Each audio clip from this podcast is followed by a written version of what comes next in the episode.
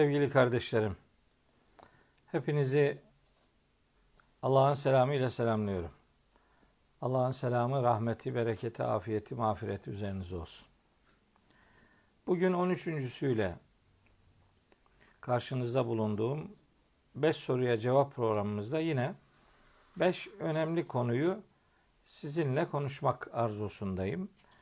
Ee, sıklıkla sorulan 5 konu başlığını belirleyip ilan ettik. Onlar üzerinden şimdi size e, bazı sunumlar yapmak istiyorum. Bugün ilk sırada hayır ve şer konusunu özetlemeye gayret edeceğim. Tabi netameli bir konu. İşte Amentü diye bilinen e, bir metinde işte ve bil kaderi hayrihi ve şerrihi minallahi teala diye bir ifade var. E, Tabi garip e, garip olan şu millet e, ahalinin önemli bir bölümü bunu ayet zannediyor filan. Bir defa baştan söyleyelim bu ayet değil yani. E, yani yerli yerince konuşabilmek için hiç olmazsa e, nerelerden hareket ettiğimizi bilelim. E, mesela bu konuda yapılan bir yanlışı da size hemen en baştan hatırlatayım. Şimdi Kur'an-ı Kerim'de hayır kavramı oldukça yoğun geçer. Şer kavramı da işte 20 20 küsür 29 veya 28 yerde geçiyor. Bu kavram ilginç. Tabi hayırın Allah'tan olduğunda zerre kadar şüphe yok. E, şer Allah'a nispet edilir mi? Sorun burası. Burada yatıyor. Şimdi bu kelimenin kullanıldığı ayetlere e, böyle teker teker e, baktım. Her geçtiği yeri teker teker inceledim. Bu nispet olarak yani tamlama olarak yani diyelim ki filancanın şerri anlamında bir kullanım e, listesine baktım. Mesela canlıların en şerlisi diye bir ifade var.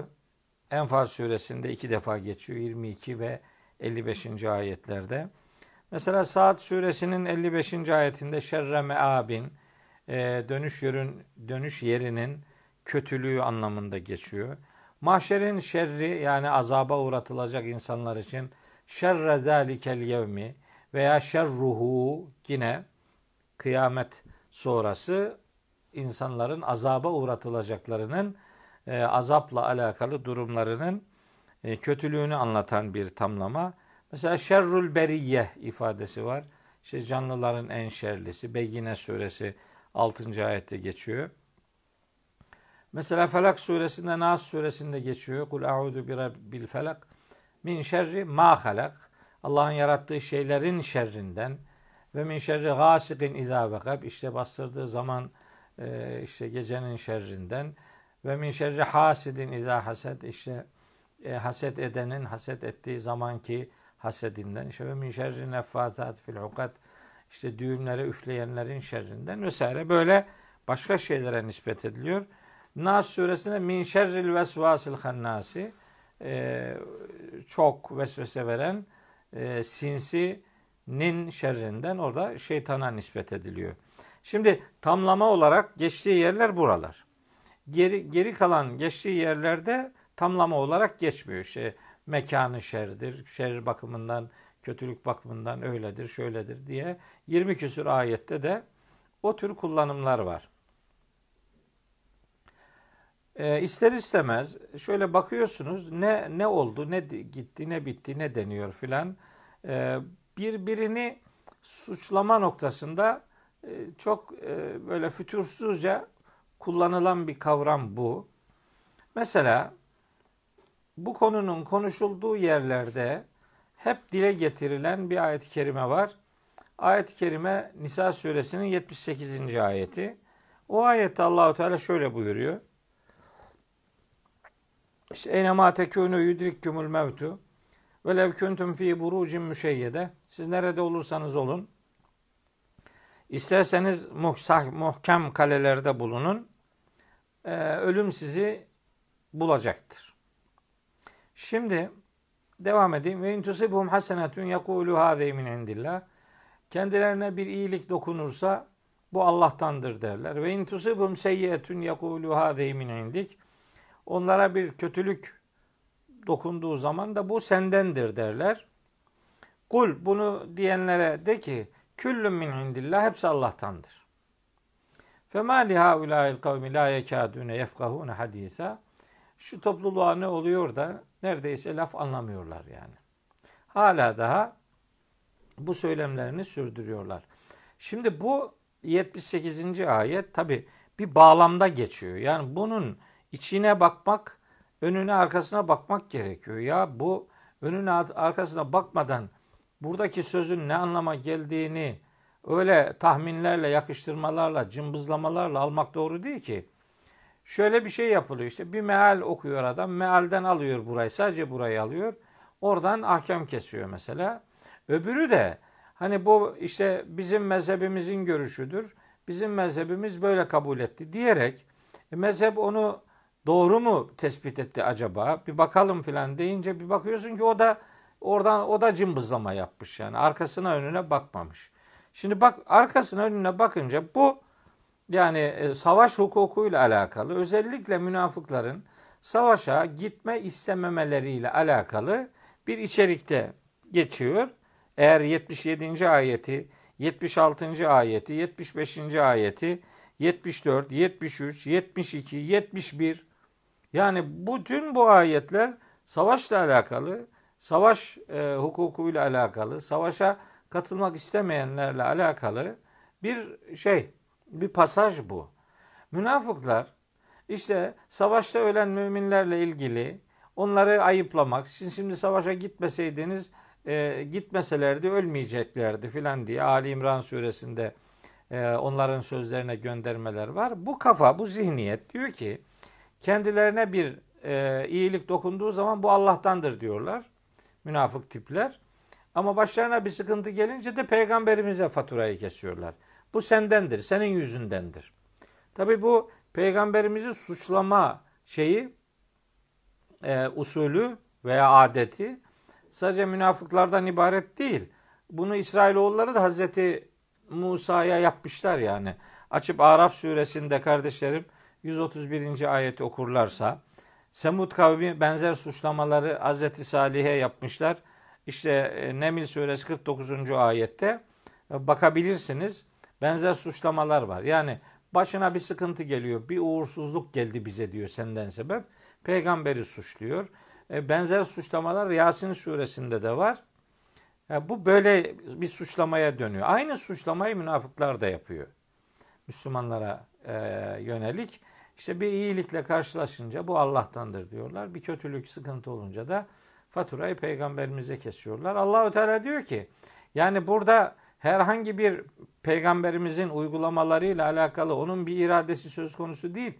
Yani o sizi bir yere davet ettiyse, size bir şey söylediyse bu buyruklar hepsi Allah'tandır. Yani onu herhangi bir konuda niye suçluyorsunuz ki?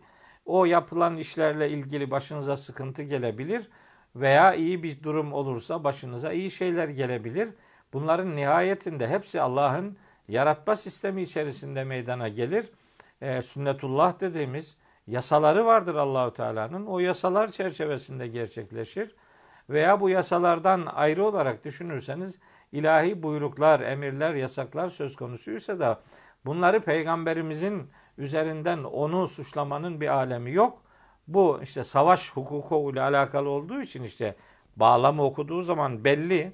Savaşa neden savaş yazılıyor bize diyor.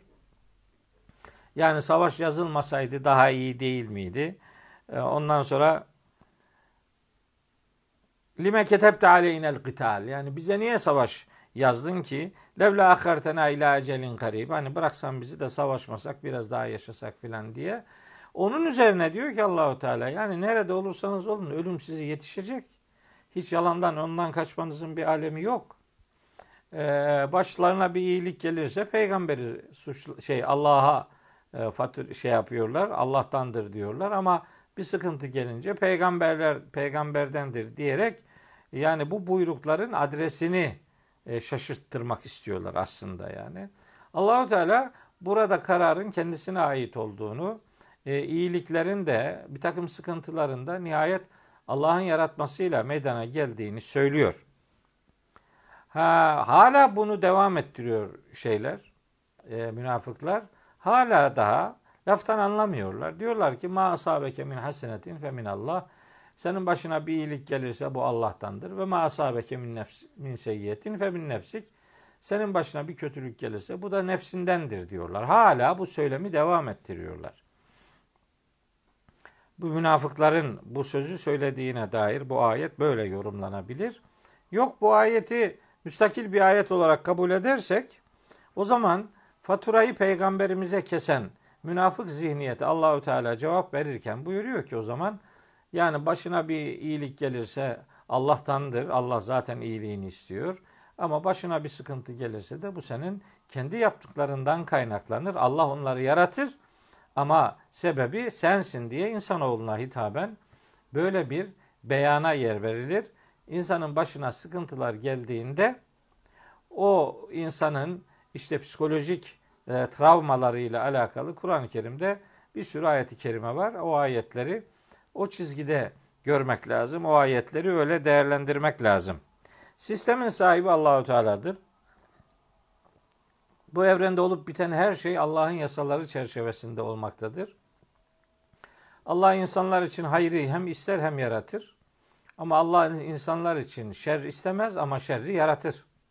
Bu arada bir ayeti daha mutlaka söylemeliyiz. Bu ayeti söylemezsek olmaz. Hangi ayet? Enbiya suresi 35. ayet. Orada buyuruyor ki Rabbimiz Küllü nefsin zâikatül mevt.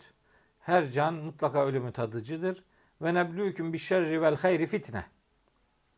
Biz sizi şerle de hayırla da deneme maksadıyla imtihan ediyoruz diyor.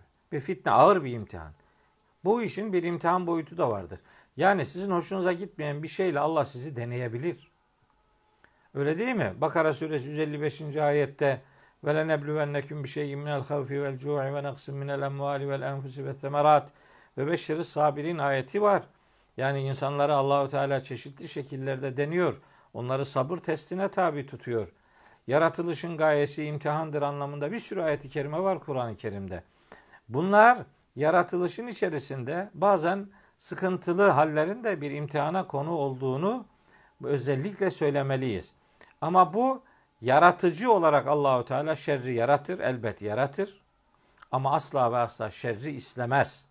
Şerden insanların mesela mümin olmasını ister, imanı isteyen için imanı yaratır. İnsanların kafir olmasını istemez ama kafir olmak isteyen için küfrü yaratır. Meseleyi böyle görmek lazım. Ee, bunun üzerinden mesela birbirini suçlarken işte yok bilmem o kaderi inkar ediyor da işte hayır ve şer Allah'tandır hepsi o ayette var filan öyle ayette bir şey yok. Bunu böyle deyip de ondan sonra da işte Nesa suresinin 78. ayetini okumak yani biraz ayıp oluyor. Çünkü o ayette hayır ve şer kelimeleri geçmiyor. Orada hasene ve seyyiye kelimeleri geçiyor. Yani düz konuşmak lazım, doğru konuşmak lazım. Bütün ayetlere bakıldığı zaman aslında problemin Rabbimizin yarattığı sistem içerisinde e, her olup biten ne varsa hepsinin Allah'ın sünnetullah dediğimiz, e, kitabı dediğimiz, yasası dediğimiz, kanunu dediğimiz prensipleri çerçevesinde gerçekleştiğini bu vesileyle söyleyelim. Öyle çok kavga etmeye, birbirini suçlamaya da gerek yok. Yaptığımız her şey bizim sorgulanma hanemize e, konu edilecektir. Tercih ettiğimiz her şey sorgulama konularımız arasında yer alacaktır. Onun onu o itibarla imanı ve imani değerleri tercih edersek ödülle küfrü ve inkarı tercih edersek de azapla buluşmak kaçınılmaz olacaktır. Onu böyle bir vesileyle sizlere söylemiş olayım. İkinci bir konu e, nedir ikinci konu? Meal okumada bir yöntem takip edilmeli midir? Evet çok önemli. İşte bakın tam da bu konu e, mesela onun çok çarpıcı örneklerinden biridir. E, ben bütün kardeşlerime söylüyorum. Meal okumayı çok tavsiye ediyorum. Böyle milletin dediği gibi meal okumayın dinden çıkarsınız filan alakası yok. Ben de meal okumazsanız yani Kur'an'ı anlamazsanız dinden çıkarsınız diyorum ben. Tam tersini söylüyorum. İnsan okumaktan korkar mı yani? Böyle bir şey olur mu? Burada sorun ne? Meali Kur'an'la eşitleme hastalığı. Yani halbuki meal bir insanın Kur'an'dan anladıklarını bu dille ifade etmesidir ki bunda zaten peşinen bir takım eksikliklerin bulunduğu itiraf ediliyor. O zaman bunun yerine ben diyorum ki bir tane mealle değil de bir grup meal okuyun. Hani hazırlanış mantığı itibariyle birden farklı olan mealleri karşılaştırmalı okuyun. Bir taneye sınırlamayın işi. Bir. ikincisi e, çok eski tarihlerde yazılmış mealleri okursanız hani dilini anlayamayabilirsiniz. Bu defa dilini anlamayınca da faturayı Kur'an'a kesersiniz. Anlaşılmıyor bu kitap dersiniz. Halbuki anlaşılmayan Kur'an değil, o mealin eski tarihli oluşudur. E, o eski tarihli olanlar yanlıştır demiyorum. Hani kullanılan dil bugüne hitap edemeyebilir. Onun için yeni yazılan Türkiye'de yaklaşık 300'den fazla meal var. E, biraz hazırlanış mantıkları farklı olan mealleri tercih edebilirsiniz. Mesela diyelim bir tasavvuf çevresinin yaptığını alabilirsiniz elinize. Mesela Diyanet'in yaptığını ele alabilirsiniz. Mesela e, böyle sözü etkili olan e, belli simaların e, mealini alabilirsiniz. Mesela mühtedi olan İslam'a sonradan girmiş ama çalışmalarıyla emek vermiş insanların meallerini okuyabilirsiniz. Bir akademisyenin mealini okuyabilirsiniz vesaire. Yani şunu okuyun bunu okuyun diye böyle bir meal tavsiyesinde bulunmak falan istemiyorum. Öyle bir iş hiç yapmadım bu zamana kadar. Yapmam. E, nihayetinde e, önemli olan bir mealle yetinirseniz yani Kur'an'ı meale eşitlemek doğru değil. Çünkü meal bir eksik anlatımdır. E, farklı mealler ve karşılaştırmalı mealler okumak lazım. Bazen yine de Kur'an'ın yönlendirdiği konular olacaktır. İşte e, sizi götürecek işte bir takım hadisleri okutacak size. E, bazı nüzul sebepleri var onları gidip okuyacaksınız mesela. E, sırası gelecek sizi kainat kitabına götürecek. Astronomi, biyoloji okuyacaksınız. Jeoloji, jeomorfoloji, embriyoloji, sosyoloji, psikoloji vesaire bilimler okuyacaksınız. Zooloji, botanik okuyacaksınız. Mesela Mesela biraz antropoloji okutur size Kur'an-ı Kerim. Ben Kur'an okuyun başka bir şey okumayın demiyorum. Önce Kur'an okuyun. Kur'an'ın size daha neyi okumanız gerektiğini öğretecektir. Ama önce Kur'an'dan başlayın. Bu mealleri okurken işte karşılaştırmalı okuyun, not tutarak okuyun. Ee, efendim ilk okumalarınızı, ilk birkaç okumayı nüzül sırasına göre, iniş sırasına göre yani hiç olmazsa önce Mekki sureleri sonra Medeni sureleri okuyun derim. Ee, onun üzerinden başka ne diyebilirim? Ee, karşılaştırmalı okumaları e, ihmal etmeyin. İşte böyle canlı yayında şey kazalar oluyor maalesef. Ee, telefon düştü. Ne yapalım? Düştüyse düştü. Burası tabii stüdyo değil. Yapacak bir şey yok. İşte imkanlar kısıtlı. E, dolayısıyla biraz sıkıntılar oluyor. Her neyse siz yeter ki meal okurken kazaya uğramayın yani. Çekimlerde bir takım sıkıntılar olabilir. Bunda e, bir önemli bir sorun yok. Nüzul sırasını takip ederek okuyun biraz.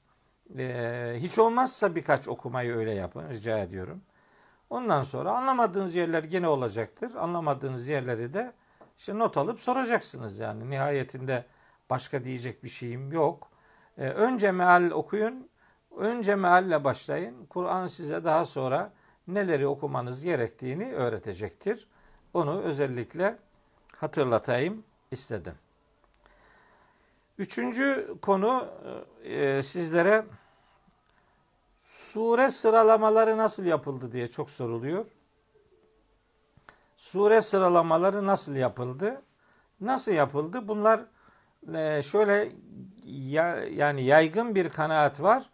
Bu sure sıralamalarını sahabiler yaptı. Hatta sure sıralamasını Zeyd bin Sabit'in başkanlığını yürüttüğü dört kişiden oluşan bir heyet yaptı diye Hazreti Osman döneminde yapıldı diye e, böyle kabuller var ama bu standart bir kabul değil. Yaygın kanaat bu olsa da herkesin kabul ettiği e, bir e, mesele değil bu e, surelerin sıralamasının tevkifi olduğu yani E, bunların da aslında vahye dayalı olduğu, Cebrail aleyhisselamın bunu öğrettiği peygamberimize, onun da yerlerini öyle belirlediği, son arıza dediğimiz peygamberimizin her sene Ramazan'da yaptığı Cebrail aleyhisselama sunumun son yıl iki defa gerçekleştiği o arıza dediğimiz sunumlarda e, Zeyd bin Sabit'in sonuncuda sonuncu olan ikisinde de bulunduğu ve peygamberimizin okumasına şahit olduğu çok güçlü bir hafızası olması nedeniyle de sıralamayı oradan öğrenip daha sonra Hazreti Osman döneminde bu sıralamayı onun yapması dolayısıyla da sıralamanın da vahiy ile yani peygamberi bir öğretiyle gerçekleştiğini söyleyebiliriz. Bir Kur'an talebesi olarak Kur'an surelerini biraz olsun tanıdığımı düşünüyorum. Ee, bu sıralamaya Mekki Medeni sureler noktasında Mekki'den sonra Medeni, Medeni'den sonra icabında Mekki böyle sıralamalar değişik olsa da sureler arasında muhteşem bir e, konu irtibatının bulunduğunu özellikle size söyleyeyim. Özellikle yani Fatiha'dan sonra ancak Bakara gelebilirdi. Bakara'dan sonra da ancak Ali İmran gelebilirdi. Ciddi söylüyorum. Surelerin arasında böyle çok nefis, çok hoş şeyler vardır. Ee, neler vardır? Ee, konu irtibatları vardır. O irtibatları nihayetinde e, bulan, bulan insanlar sure sıralamalarında vahiy ile e, gerçekleştiğini rahatlıkla söyleyebilirler. Ben en azından ben o kanaatteyim. Yani bunu sahabiler sıraladı diyenler de var.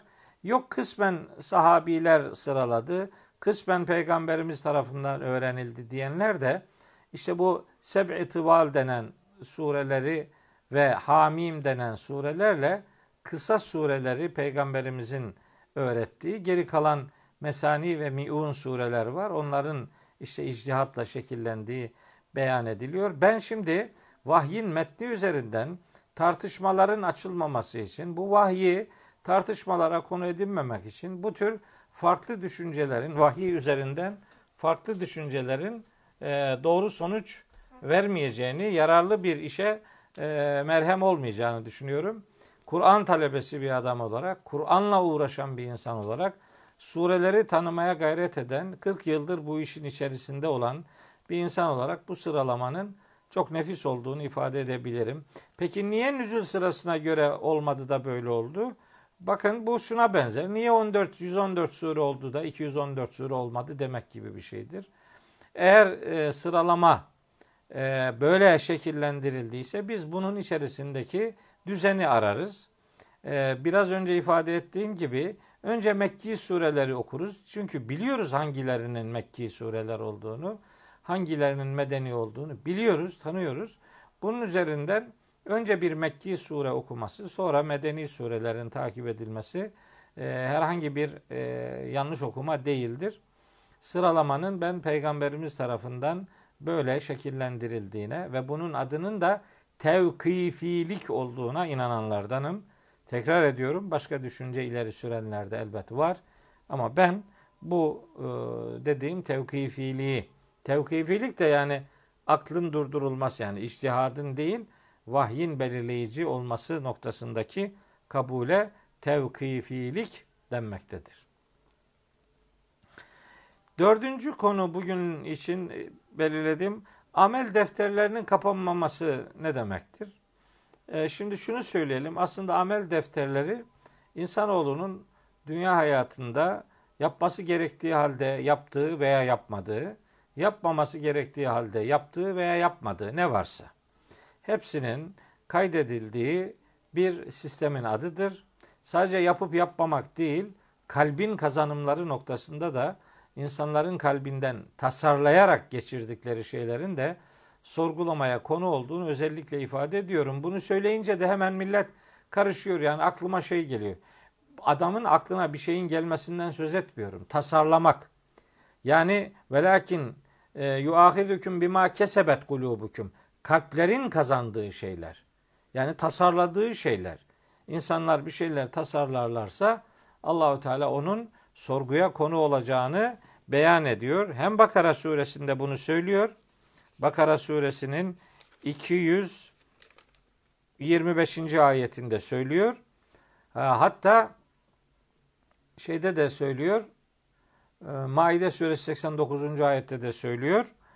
E, ondan sonra sorgulanmayla alakalı ayrıca Bakara suresi 284. ayette şöyle buyuruyor. E, Lillahi ma fis semavati ve ma fil ard. Göklerde ve yerde ne varsa hepsi Allah'ın kontrolündedir. Ve in tübdü ma fi enfusikum ev tuhfuhu yuhasibkum billah. Siz içinizde bulunan şeyleri açığa vursanız da onları gizli de saklasanız da Allah onlarla sizi hesaba çekecektir. Yargılama kesin. Ama feyafiru limen yeşâ ve yuazibu ben yeşâ. Allah dilediğini yani layık gördüğünü bağışlar. Dilediğine yani layık gördüğüne de azap eder. Nihayet her şeye kadir olan Allah'tır. Yani e, demek ki e, bizim yaptıklarımız bizim hayatımızla e, elde ettiğimiz hem eylemler hem söylemler hem kalbi düşünceler sorgulamanın e, bizimle alakalı, bizimle sınırlı tutulan e, boyutuyla içerir. Ancak bir hadis metni aktarılır. E, o hadisin metni de şu. E, İza matel insanu inkata'a ameluhu diye. İşte insanoğlu öldüğü zaman onun ameli kesilir. İlla min selasin. Şu üç konu hariç. Sadakatin cariyetin ev ilmin yuntefa'u bihi ev veledin salihin yed'u leh diye e, peygamberimize nispet edilen bir rivayet var. Ben bu rivayetin e, vermek istediği mesajı gayet iyi anlıyorum. E, şu söylenmek isteniyor. Peygamberimiz aleyhisselam buyuruyor ki insan öldüğü zaman amelleri kesilir. Üç husus hariç bunların bir tanesi sadakayı cariye, bir tanesi insanların yararlandığı bir ilim, üçüncüsü de işte ana babası için iyilikler ortaya koyabilen, onları hayırla yad ettirebilecek bir salih çocuk. Bunlar bir insanın amel defterinin açık durmasını sağlar diye. Peki bu ayetlerin söylediklerine aykırı mı? Hayır değil. E, hiç de aykırı değil. Çünkü e, Peygamberimizin bu sözü esasında Nisa suresi 85. ayetteki şu ayet şu beyanla ilişkilendirilmelidir. Orada Rabbimiz buyuruyor ki Men yeşfa şefaaten haseneten yekün lehu nasibun minha. Sizden kim e, bir iyiliğe öncülük ederse, iyiliğe şefaat ederse yani iyiliği öncülüğe konu ederse, bir iyilik başlatırsa o iyilikten ona bir nasip vardır. Ve men yeşfa şefaaten seyyiyeten yekün lehu kiflun minha. Kime de kim de bir kötülüğe öncülük ederse ona da yaptığından o yapılanlardan bir pay vardır diyor Allahu Teala. Bu şu demek. Şimdi bir iyilik yaptınız. Ne yaptınız? Sadakayı cariye. Sadakayı cariyenin en güzeli insan yetiştirmektir. Ee, insan yetiştirmek. Yani sadakayı cariye denince bunu böyle bir çeşmeye filan indirgiyorlar. Tabii o da çok önemli. Ama en akıcı olan aslında insandır. İnsan kazanmaktır. E, bina noktasındaki yatırımdan ziyade insana yatırım daha e, canlı, daha akan bir sadakadır. E, şimdi Rabbimiz bunu kim yaptıysa böyle bir e, sadakayı cariye dediğimiz iyiliği ondan kimlerin yararlanacağını zaten bildiği için esasında o e, işin sahibine Rabbimiz onu yazdırırken zaten ne kadar insan istifade edecekse o bilindiği için onlar oraya yazılır zaten. Peki niye peygamberimiz böyle diyor? Bunun bu üç konuya insanların daha bir özenli yaklaşmaları için yani sadakayı cariye denen böyle sürekli akıp giden bir hayır e, ne bileyim insanların e, kullanabileceği insanlar tarafından kullanılabilecek böyle bir ilmi hassasiyet, hoş buluşlar, insanların istifade edebileceği birikimler vesaire. Sonra da işte babasına, annesine hayır duada bulunabilecek, onların e, hayatı boyunca üzülmemelerini sağlayabilecek bir e, salih çocuk nihayetinde o kişilerin amel defterlerine o çocuğu yetiştirdiklerinde zaten yazılır. Bir teşvik olsun diye bir tergip diyoruz biz bunlara. Tergip, rağbet ettirme yani özendirme amaçlı e, bir ifade olduğunu düşünüyorum. Bunun tersi de var mesela. işte üç tane cumayı kılmayanın nikahı düşer diye filan. Aslında nikah cumayı kılmamakla elbette düşmez. Ama cumanın önemini anlatmak için e, böyle bir terhip diyoruz buna da. İşte korkutma amaçlı terhip ve terhip hadisleri var. Bu da en azından onlardan terhip dediğimiz kısımdandır. Ben bu sadakayı cariye ile alakalı bir şey daha düşünüyorum. O da şu.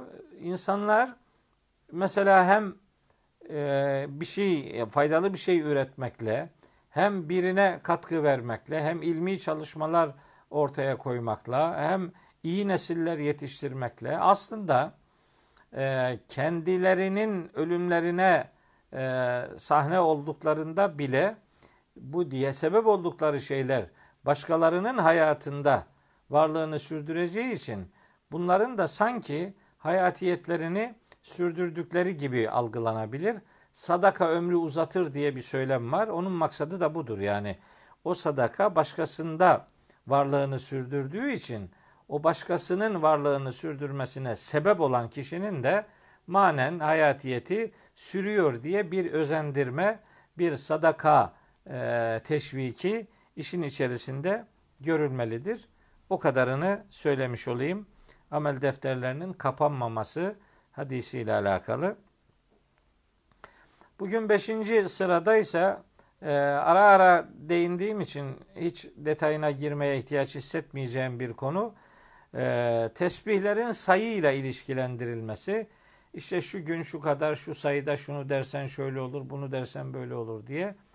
E, şu kadarını söyleyeyim. Allahu Teala Kur'an-ı Kerim'de çeşitli ayetlerde işte Enfal suresinde, Ahzab suresinde, Cuma suresinde Allah'ı çokça zikredin diye ayetler var. Allah'ı çokça zikretmek Rabbimizin emridir. Ve sebbihuhu bükreten ve sabah akşam gündüz gece Allah'ı tesbih edin.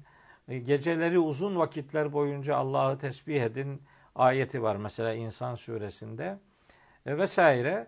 Dolayısıyla Rabbimizin bu genel evrensel buyruğu ortada dururken meseleyi sayılara dökmek doğru değildir. Sayı nerede önemlidir? Sayının önemli olduğu yerler var. Bir, farz namazların rekat sayısı önemlidir. İki, işte Ramazan orucunun gün sayısı önemlidir. Üç, tutulamayan oruçların telafisi anlamındaki gün sayısı önemlidir.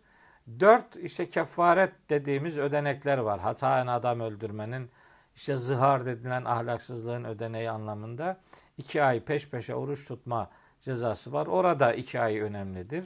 İşte yalan yere yemini bozan kişinin 10 gün oruç tutması önemlidir. Veya 3 fakiri doyurması, giydirmesi.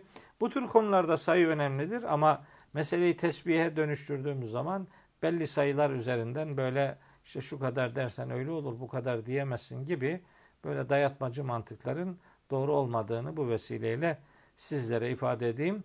Buradan zikir yok, tesbih yok demediğimi yeniden hatırlatayım. Zikir ne kadar yaparsanız Allah o kadar sevabını verir. Çünkü Allah'ın emrini tutuyor olmak söz konusudur. Tesbihin de sabah akşam gece gündüz devamını Rabbimizin emrettiğini beyan edeyim. Allah'ın emirlerini sayıların altına gizlemeyi hiç hiç ama hiç doğru bulmuyorum. Bu vesileyle hayatını tesbihe dönüştüren yiğitlerden olma noktasında Rabbim sizi de bizi de başarılı kılsın diyor. Hepinizi Allah'a emanet ediyorum.